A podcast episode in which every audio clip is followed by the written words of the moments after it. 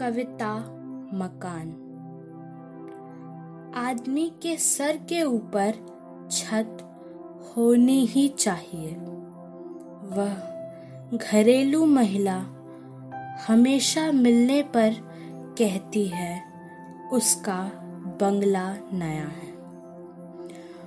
उसके नौकर, उसके लान की सोहबत ठीक करते हैं। और वह अपने ड्राइंग रूम को हमेशा सजाती रहती है। मैंने नीले आसमान के नीचे खड़े होकर सोचा कि छत मेरे सिर से शुरू होगी या मेरे सिर के कुछ ऊपर से। जब मैं मकान बनाऊँगा, मैं अब मकान हो गया था। और मेरी इंद्रियाँ जंगलों की तरह प्रतीक्षा करने लगी थी। मैंने सोचा, यह रहे मेरे नौकर चाकर, मेरे हाथ और पाँव। यह रहा मेरा दरवाज़ा, मेरा चेहरा।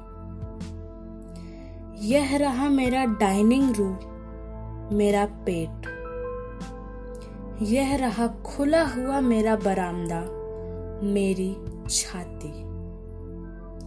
यह रहे कैक्टस कटीले, मेरी दाढ़ी मूछ। और यह रहा मेरा दिल, मेरा ड्राइंग रूम मैंने पूरा मकान मिनटों में खड़ा कर लिया था। और अब मैं आराम से सैर पर जा सकता था। जेब में मूंगफलियाँ भरे हुए और चिड़ियों से मुलाकात करते हुए, और चिड़ियों से मुलाकात करते हुए। इसके रचयिता हैं श्री अनंत मिश्र जी। धन्यवाद।